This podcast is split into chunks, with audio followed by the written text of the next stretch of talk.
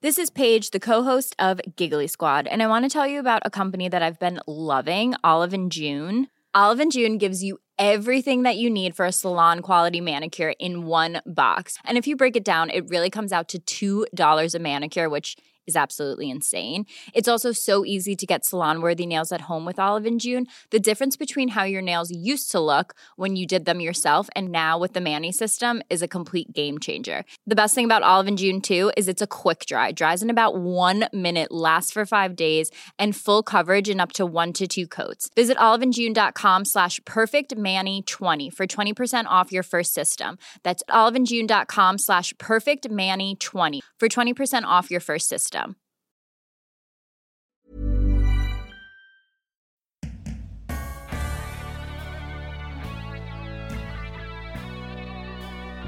never thought I would be waiting tables after college. I mean, I was supposed to go have this big, amazing career, but waiting tables for me was by and large one of the best things that ever happened to me. Welcome to Don't Stop Us Now. I'm Claire Hatton. And I'm Greta Thomas. We're here to share fascinating stories and advice from innovative and pioneering women around the globe. If you're enjoying our podcast, we'd be so grateful if you could rate and review us on your favourite podcasting platform. It would mean the world to us. Now for this week's episode. Hello, dear Inspiring Unstoppables! Our guest today is the extraordinary Heidi Hackemer, who is VP of Engagement at the Chan Zuckerberg Initiative.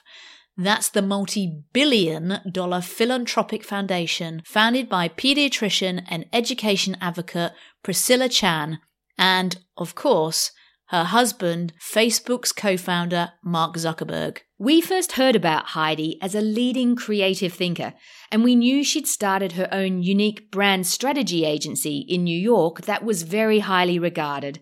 But then we realized that was just the tip of the iceberg. In today's episode, you'll hear why she walked away from her prestigious role in advertising to drop out and drive around America for 2 years, how differently she thought about her career when she was in her 20s versus her 30s, and how she built a business from the ground up to optimize creativity, and her passionate reaction to the stereotypes women are expected to subscribe to, especially the assumption that every woman must want to be a mother.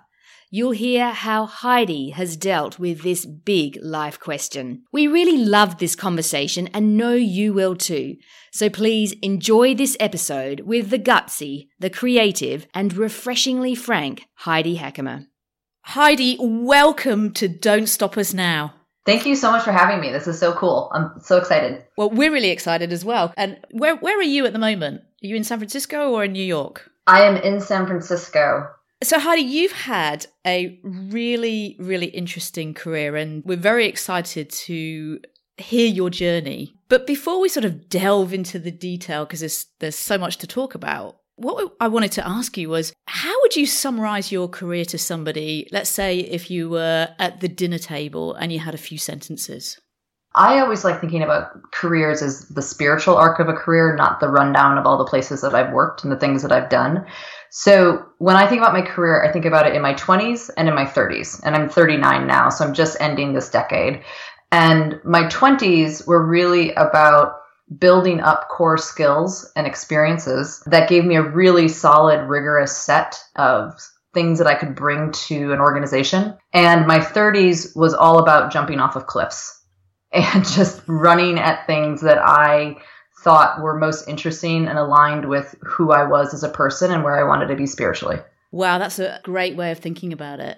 And those 20s are just, they're actually really so important, aren't they, in terms of building those crucial skills? I think so. And I also find that people are usually really stressed out in their 20s over the fact of whether they're building those skills or not. And I took the approach. I had a lot of bigger moves in my 20s. I moved to England for a while. I came back to the United States. And really, it was just about making sure that every step I was learning something new and not being so rigid about what the exact path I needed to be on to do that. When you were growing up, my understanding is you kind of knew what you wanted to be. Is that right? Well, not until my sophomore year of college, when I stumbled into an advertising class because My freshman year, I thought I was going to be a business major, just like my older sister, because I had just a lack of imagination about what I wanted to be. I realized that I had to take accounting. I was like, no. So my sophomore year, my first semester, I just took anything I was interested in. I took art classes, I took set design classes, and I also took an advertising 101 class. And I thought it was pretty cool because it combined business with creativity. And that's how I ended up in advertising. And I think you went to New York to have the big time. I did. I went to New York right after I graduated in 2001, just in time for September 11th. Wow. And that must have been pretty difficult. Well, it's like, you know, where I grew up in America, it's really middle of the country. It's rural. Most of the state that I grew up in is farmland. And so not only am I in New York City, like totally fresh, but then about a week and a half, 2 weeks later, you have 9/11 happening, which was, you know, it was quite a seminal welcome to New York City. I can't imagine how just really quite traumatic and shocking that would have been. Yeah, it was crazy. I watched it all go down from my roof in Brooklyn. I didn't see the planes hit, but I saw both of the towers fall. And it was surreal, honestly. It was surreal, and it was such a intense time to be in New York City. What do you think are the lasting marks from that? That's a really good question. I mean, I still have nightmares if I'm practical about it. It's funny how sometimes I will still have a nightmare about being in a city where things are falling down or things are burning or airplanes are flying in a weird place. And I think, you know, being empathetic to trauma is really important. I don't think that I have experienced trauma in the same way as a young person as some of the people like that we work with now at Chan Zuckerberg or some of the people just in society at large. So it made me much more empathetic to how trauma can actually affect somebody. But I think in some ways it also really strengthened me a lot. I've taken a lot of confidence from the fact that 22 years old, fresh to the city, advertising industry shut down, right? Like they started firing everybody and there was hiring freezes. And as a result, I waited tables in New York for 2 years. And, you know, before that, I think I had a pretty linear idea of what my career should be. And I think a part of that is my father's an immigrant. And so when you are first generation, you kind of want to stay on track because that's what you're expected to do. I never thought I would be waiting tables after college. I mean, I was supposed to like go have this big, amazing career, but waiting tables for me was by and large one of the best things that ever happened to me because it made me realize that no matter what happens, I can always wait tables. And I can take care of myself.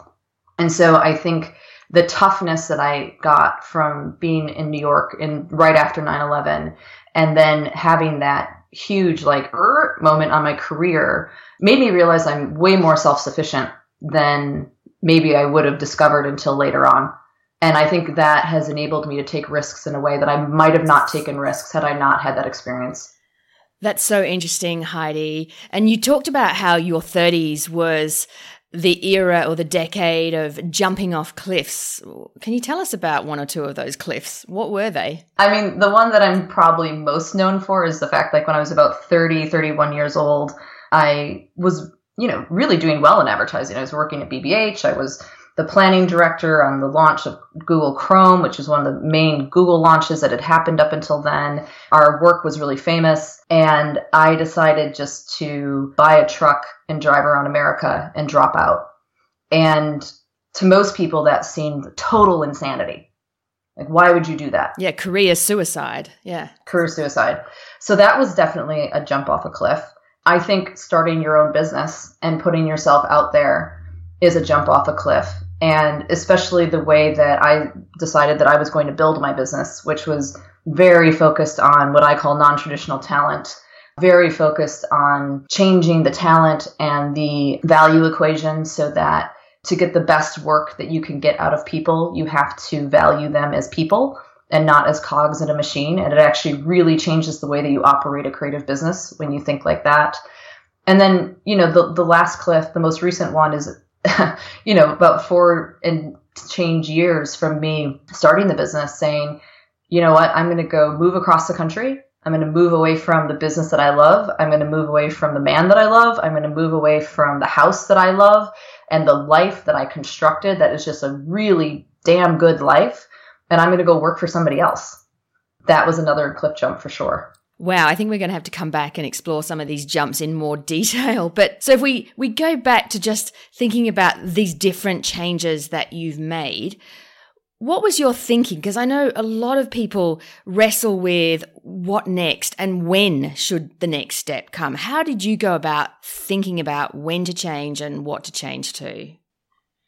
Yeah, I think when I was like 27 or so, 28, I moved to London and I really thought that that was going to be it. And like once you did an international move, that was just where your life was for the rest of your life, right? And I was fully prepared that I would meet some handsome European and have expat children and live that life. But then I really didn't like London. And I moved back to New York about, 16 months after I moved to London. And what that showed me is that nothing is permanent and you really can't mess anything up. And I experienced that in the career moving to London. I experienced it in my 20s. I got married and divorced within a period of, I think, 8 months. I had a Britney Spears marriage.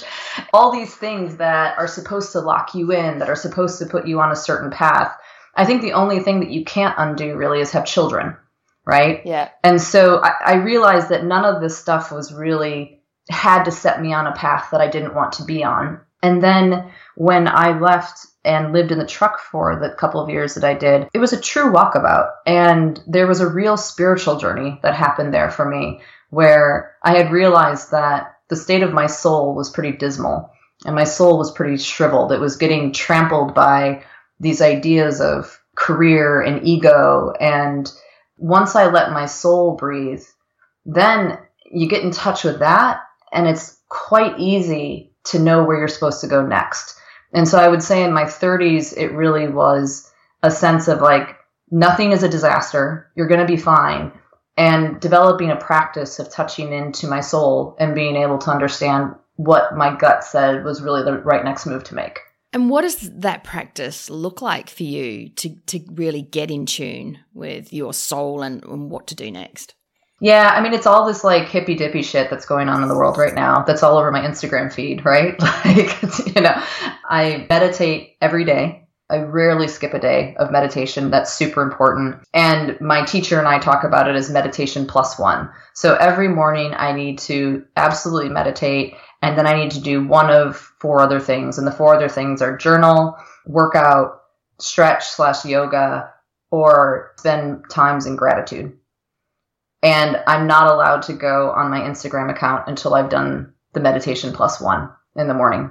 So Heidi, if it's okay with you, I'd like to go back to that point where you decided that you were going to quit your advertising career suicide potentially, and drive around America in a truck for 2 years. How did you actually make that decision? I know that what you said was that you were at a point in your career, but how did you make the decision to actually go and do that specifically?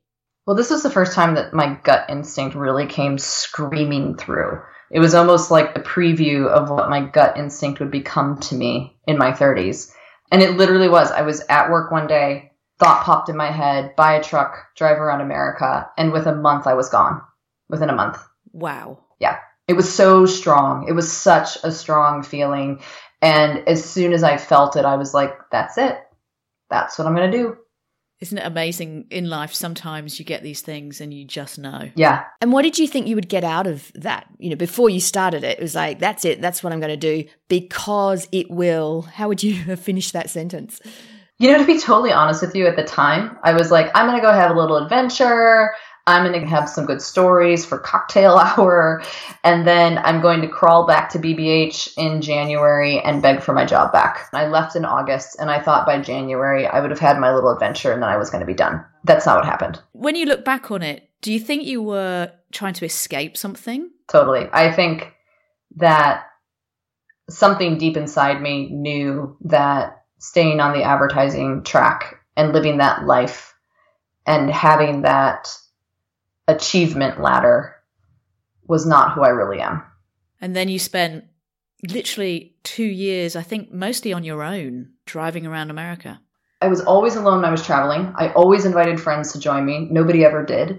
I did go back to New York at times and freelanced to get more money, but it was really interesting freelancing when you really don't care. I mean, you care about the integrity of the work you're doing, and I always made sure that I had a stellar reputation as a freelancer, but caring about the future of the agency or the dynamics or who we're hiring and stuff like that, it was awesome just being like, nope, I'm just here to be an assassin. I'm going to come in, I'm going to slay this work, and then I'm out. I loved it. And from your experiences and what you observed, did that play into becoming a key reason for you ultimately returning to New York and wanting to start your own agency?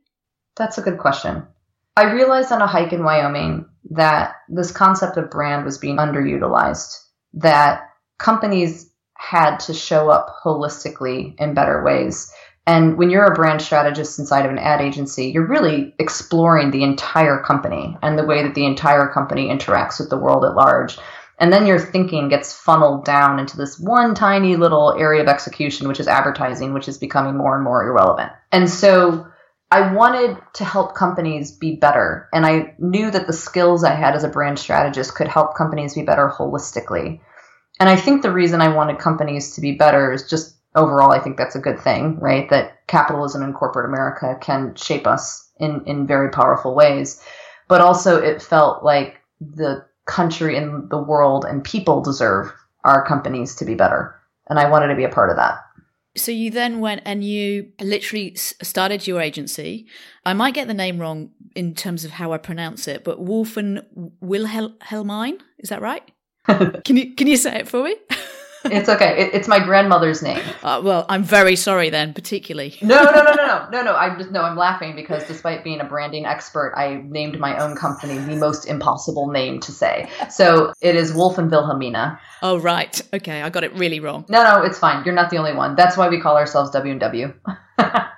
So you went and started W&W because that's much safer for me. And you've talked about how, you set up the business and you really wanted to do things differently and you started to touch on it. But what would you say are the things that you really did fundamentally differently to what you'd seen before? Well, I wanted to build a company that was really focused on creativity and not as lip service. And creativity is not having a foosball table or having a bar night every Thursday night like I've had at other agencies I've worked at.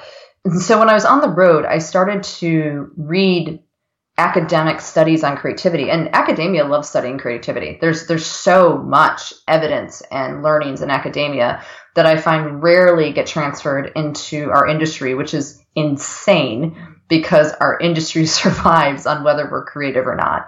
And the things that were really driven home to me in this period is creativity needs things like rest, and the mind needs to be bored, and you need to have difficult challenges, but have pauses between those challenges.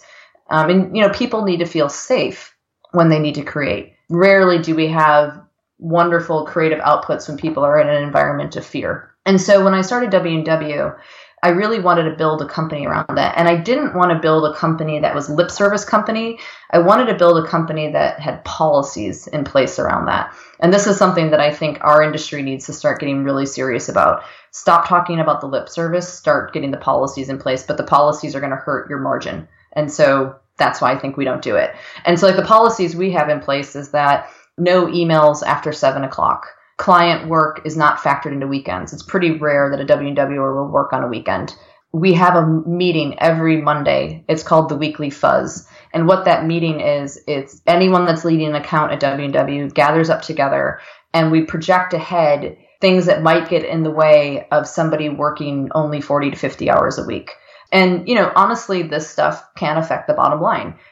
W&W, we do not bill people out at the 150 or 200% that I was billed out at the agencies I worked at before. We generally bill people out at 100% counting on a 40-hour work week. And that has real financial implications for W&W. And how do you see the future of work? If you come from your lens, how do you see the future of work? First of all, you have to embrace what I call the non-traditional worker. Non-traditional to me are those who historically haven't led or had a place at the table, and those who want to work in a way that is more satisfying to them, which I would classically call freelancers. We built W&W from the very beginning to have, we have a women leadership team. very high proportion of people from all races, and we've always been incredibly freelancer friendly. I look at freelancers as almost an extension of my company. I see the future of companies being fluid, and fluid in every way, fluid with the way you think about leadership, fluid in the way that you think about what an employee is. I think we have to be way more flexible. And when you are flexible, like, people love you and they work hard for you. They show up.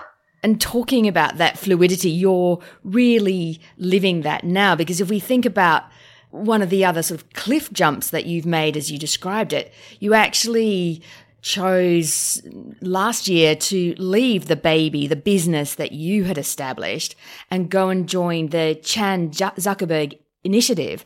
Can you tell us how that came about? You only get a phone call like this once in your life, I think.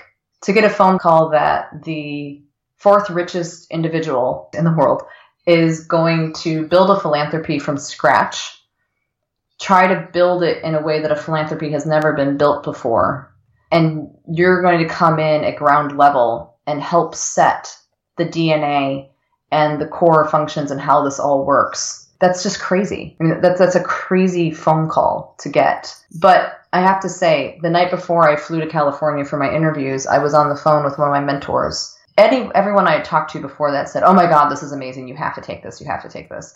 And I was feeling really uneasy about that. And I finally got on the phone with Tony, one of my mentors, and he said, listen, Heidi, he's like, you've built something really, really amazing.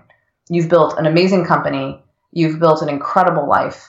Don't undervalue that walking in the door. This might seem on paper to be the best opportunity in the world, but if you don't feel this deeply, there's nothing wrong with saying no to CZI and staying at WW. And that was exactly what I needed to hear. I needed to feel like I had agency over this decision, and it wasn't just me being swallowed up by a tsunami of opportunity. And so when I walked into CZI the next day, within 3 hours, my gut was like, you're doing this. But I think I really needed to hear someone tell me, you don't have to do this. You can do whatever the hell you want. And that was really important for me. I really get that, because I think so often, and I think potentially this can happen more to women, that it's easy to be overcome by, oh my gosh, they want me, and forget about the value that we bring to the table ourselves, or the value that we could be leaving, and being almost grateful that, oh my gosh, this is a scarcity, I must take this. But so that would be taking it for the wrong reasons. So I love that you got that advice. So tell us, what are you actually working on then? So it's really interesting. So I sit over two parts of the org. One part of the org is an internal agency, for lack of a better word, and we're in the process of making sure that the website, our social channels, and that the whole organization is equipped to tell our story brilliantly. And I hope that, and I know that, I don't hope that, I know we're going to do this in a way that philanthropy hasn't showed up in the world before, and I'm really excited for all that work to come to fruition in the next couple months.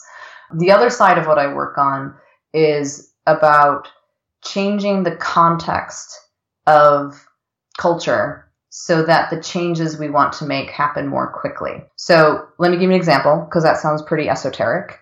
One of the things that we are really focused on at CZI is reforming the criminal justice system.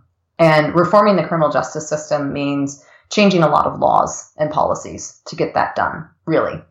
But if you don't have culture and people understanding the criminal justice system differently, if you don't have them understanding a different narrative, those policies are almost impossible to change. Those laws are almost impossible to bring to the floor, much less get enacted. And presumably that's exactly where your passion for creative thinking comes in. It's an awesome challenge. It's one that I'm like, holy shit, how do we do all this? You know what I mean? It's like, there's no blueprint for this, which is actually excites me more than anything. But I'm so grateful that like I am being able to take a run at this. Like, how cool is that? Yeah, it's an amazing opportunity. In the current climate, it must be a tricky place to navigate, because obviously coming from the Chan Zuckerberg Initiative, you've got all of that negative narrative that's been going on regarding Facebook.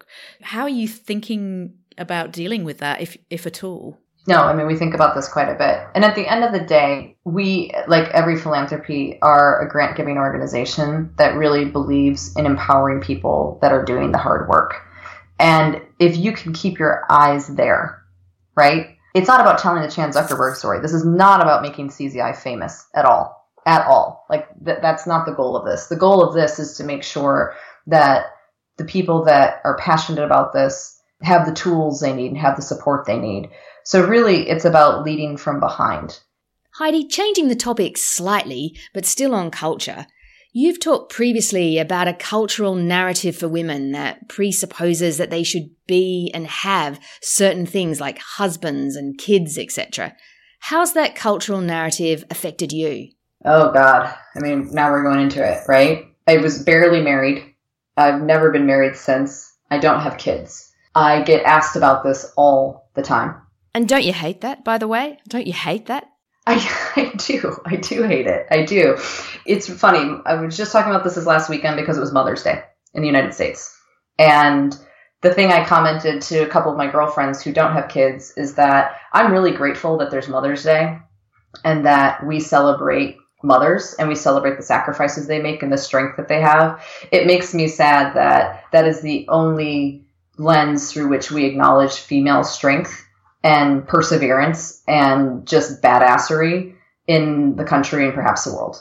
It's always done through the lens of being a mom. And I think that's dangerous because I think there are so many ways that you can be a powerful woman and a contributing woman and a nurturing woman in the world.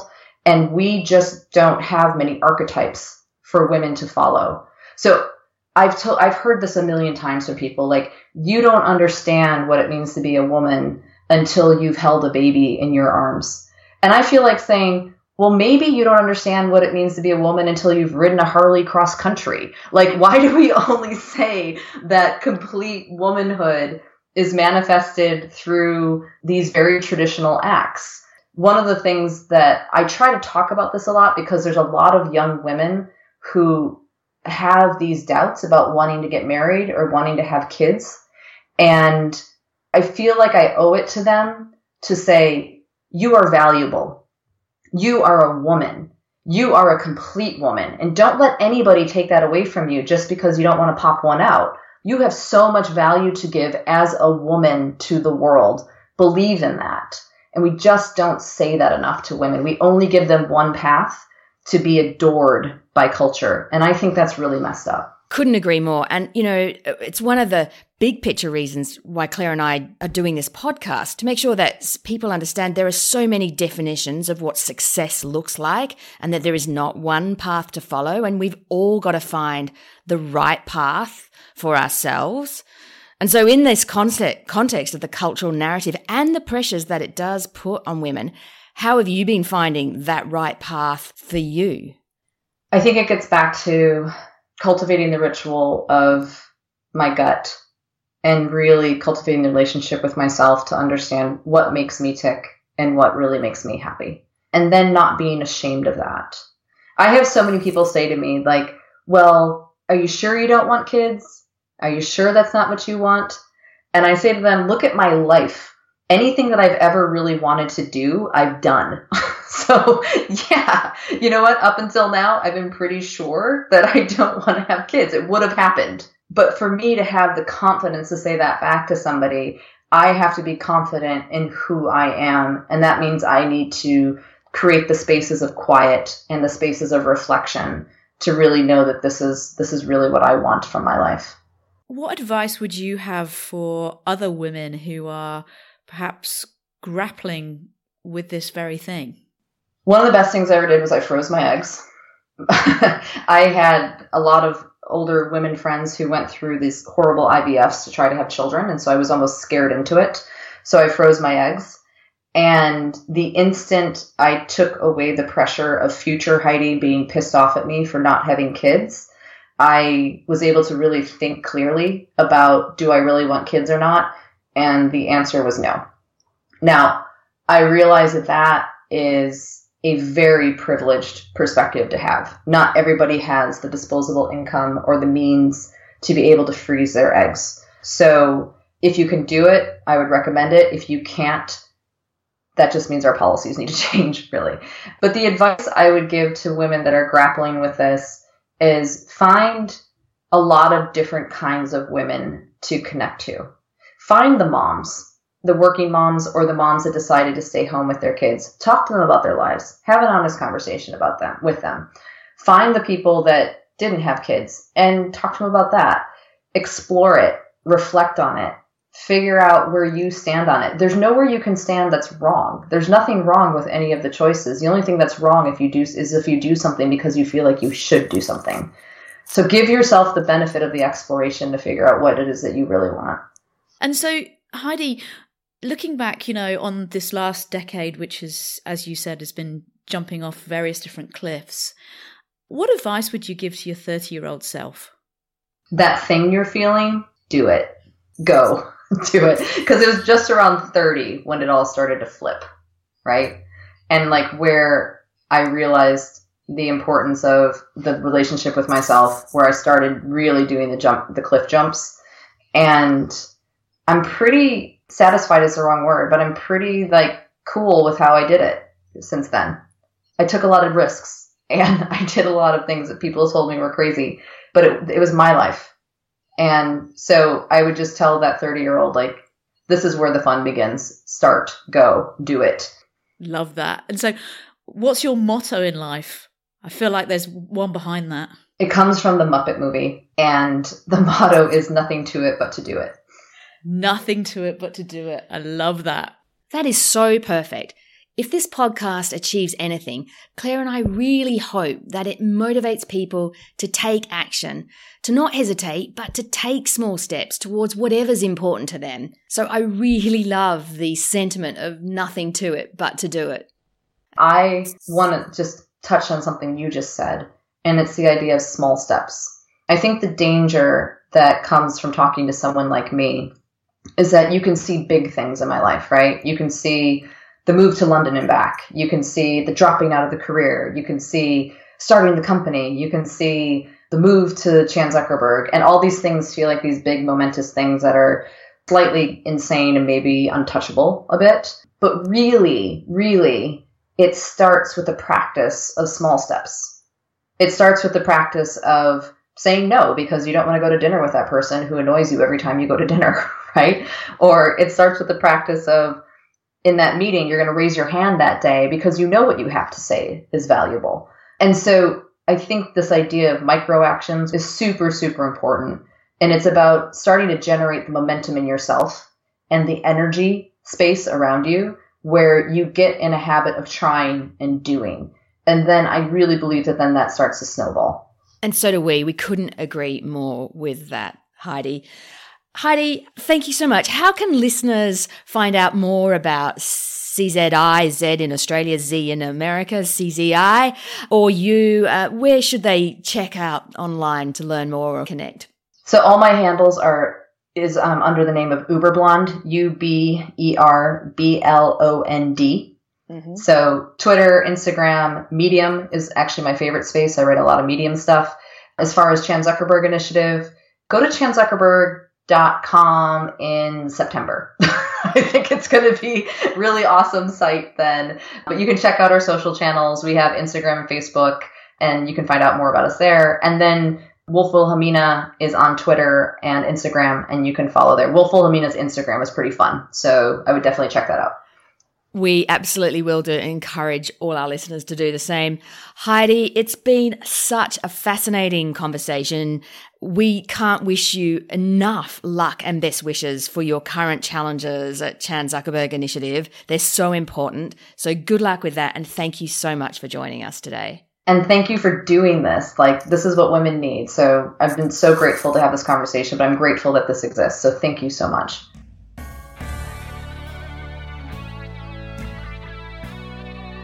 Before you go, a quick note to remind you that we're now launching new episodes every second week, usually on a Wednesday, so be sure to tune in. Don't miss an episode. Subscribe to our email at don'tstopusnow.co. For now, here's to being a little bit more unstoppable each and every day.